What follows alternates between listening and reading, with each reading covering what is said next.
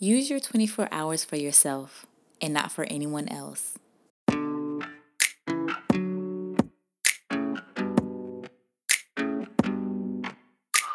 Hey y'all, welcome to the Young and Done podcast, a podcast about productivity and making progress while young.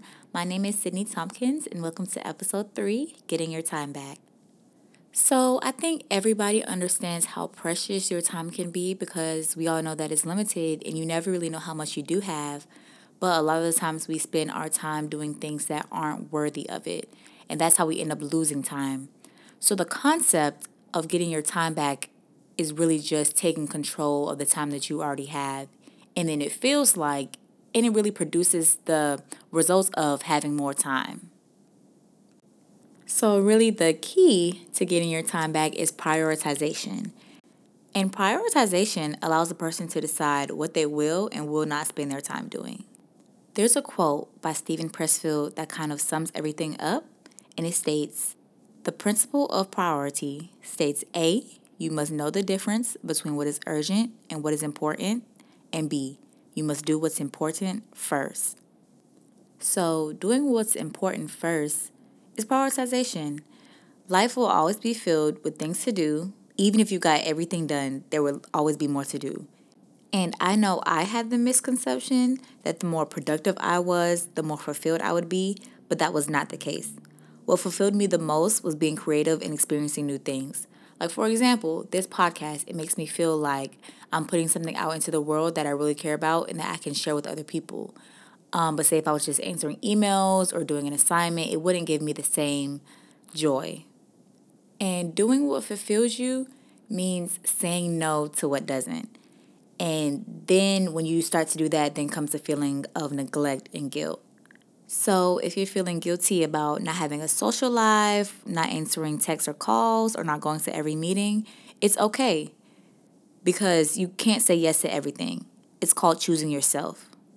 So, you have to set healthy boundaries, and these healthy boundaries may be yes, I will go to this event, but only under these conditions, only for this amount of times, or no, I will not go here because it will not benefit me.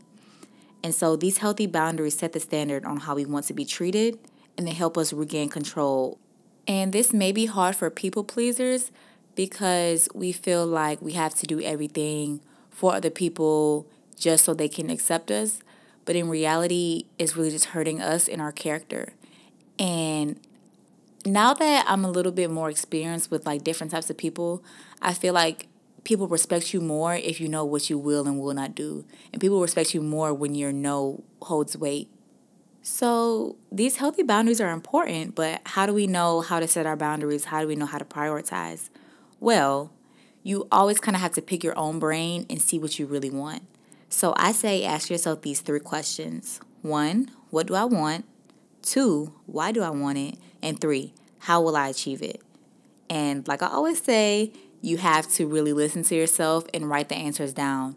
Like you can ask yourself these questions, get a really great answer, and then two minutes later you forget it and you go back to your old habits. But when you write it down, you really solidify it. So, asking yourself these questions will really tell you what to do next. And say you ask yourself these questions What do I want?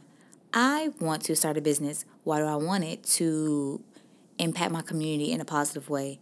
How will I achieve it? I will start my own free coffee shop. And, you know, with those answers, it'll tell you what to do next. But even with that answer, there's a lot of different things that go into it. Like you have to get a business license. I'm guessing I'm not really an entrepreneur, but you have to get people to work for you. You have to get materials. You have to get equipment. So it's a lot of different details. And so with prioritization, you have to know what task to do first. And if you're stuck with a bunch of tasks to do, and a whole bunch of responsibility looking at you in your face, there's a tool that you can use, a mental tool per se, that's called Eat the Frog. So I don't know when I learned about eating the frog, but it changed my life. It's basically a concept where you do the most important thing first.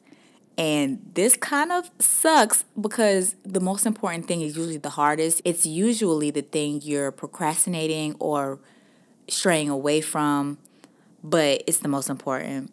So, in this eat the frog analogy, the frog is that one thing you have on your to do list that you absolutely have no motivation to do, and that you're most likely procrastinating on. Eating the frog means to just do it, otherwise, the frog will eat you, meaning that you'll end up procrastinating it the whole day. But once that one task is done, the rest of the day will be an easier ride for you, and you'll get both momentum and a sense of accomplishment at the beginning of your day. So, we all know that feeling of having one thing in the back of our mind, like, oh, I have to do this. Oh, I didn't do it on my lunch break. Oh, I need to do this now. But when you do it first and you get it over with, it's literally your day as a breeze. And it gives you it gives you more enthusiasm and more energy. You know, it kind of fuels your your day. And Mark Twain once said, if it's your job to eat the frog, it's best to do it first thing in the morning. And if it's your job to eat two frogs, it's best to eat the biggest one first. And I just really love this concept. I don't know why. It's because I think it hits home for me. It's like, how did they know that I was procrastinating on the biggest thing? Like, it's kind of like, why are you in my house? But every time I catch myself putting something off that I know would change the whole trajectory of my day and like what I have to do, I know it's the frog and I know I need to just suck it up and just eat it.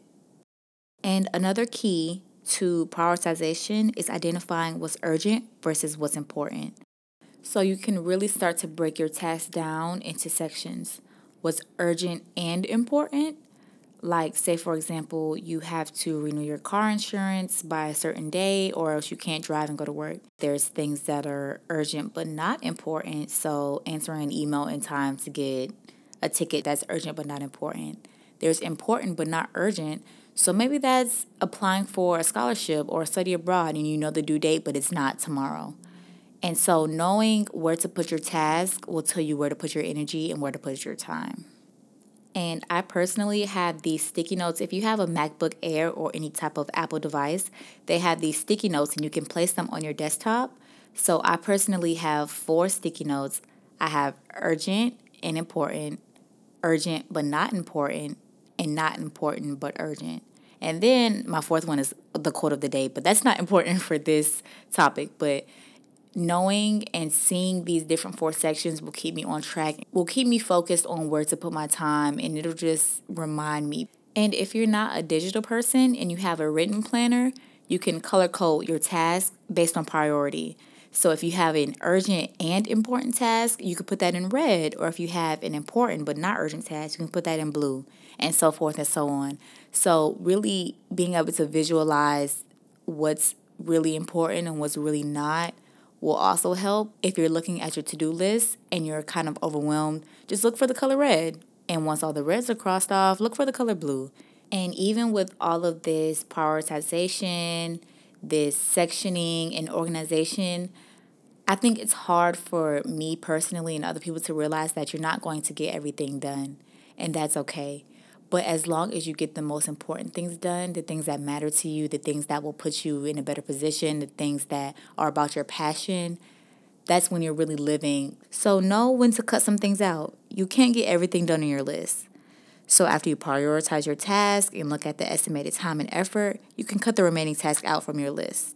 And I know it looks and feels great at the end of the day. You have all this stuff crossed off your to do list, but really, was the stuff important? No, you just answered emails, you picked up a key, you went to the store, you cleaned your room, which I'm, those are important too.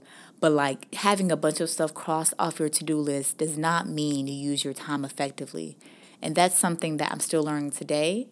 But to do lists can kind of be deceiving because you think that you got all this progress done and you think that you're ahead of the game, but in reality, you're just in a loop of doing things that are not important. So it's really time for us to understand that our time is limited. So we have to be able to say yes and to say no to everything. Yes, I will go get this coffee because it will make me more productive, or no, I will not go get this coffee because I'm on a budget so, your yes and your no are the key to how you live your life and how much time you have to really experience the joys of it. So, you have nothing to lose, literally, well, but time. But you have nothing to lose and everything to gain. So, once you try these prioritization methods, eating the frog, divvying your task up into sections, color coordinating your planner, you can really gain so much. So, like I said before, use your 24 hours for yourself set healthy boundaries, and prioritize. I would like to leave you with a quote Perpetual devotion to what a man calls his business is only to be sustained by perpetual neglect of many other things. Robert Stevenson.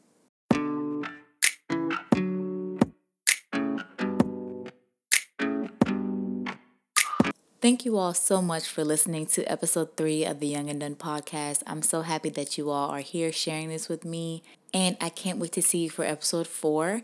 Make sure you follow our Instagram, Young and Done podcast, and see you next time.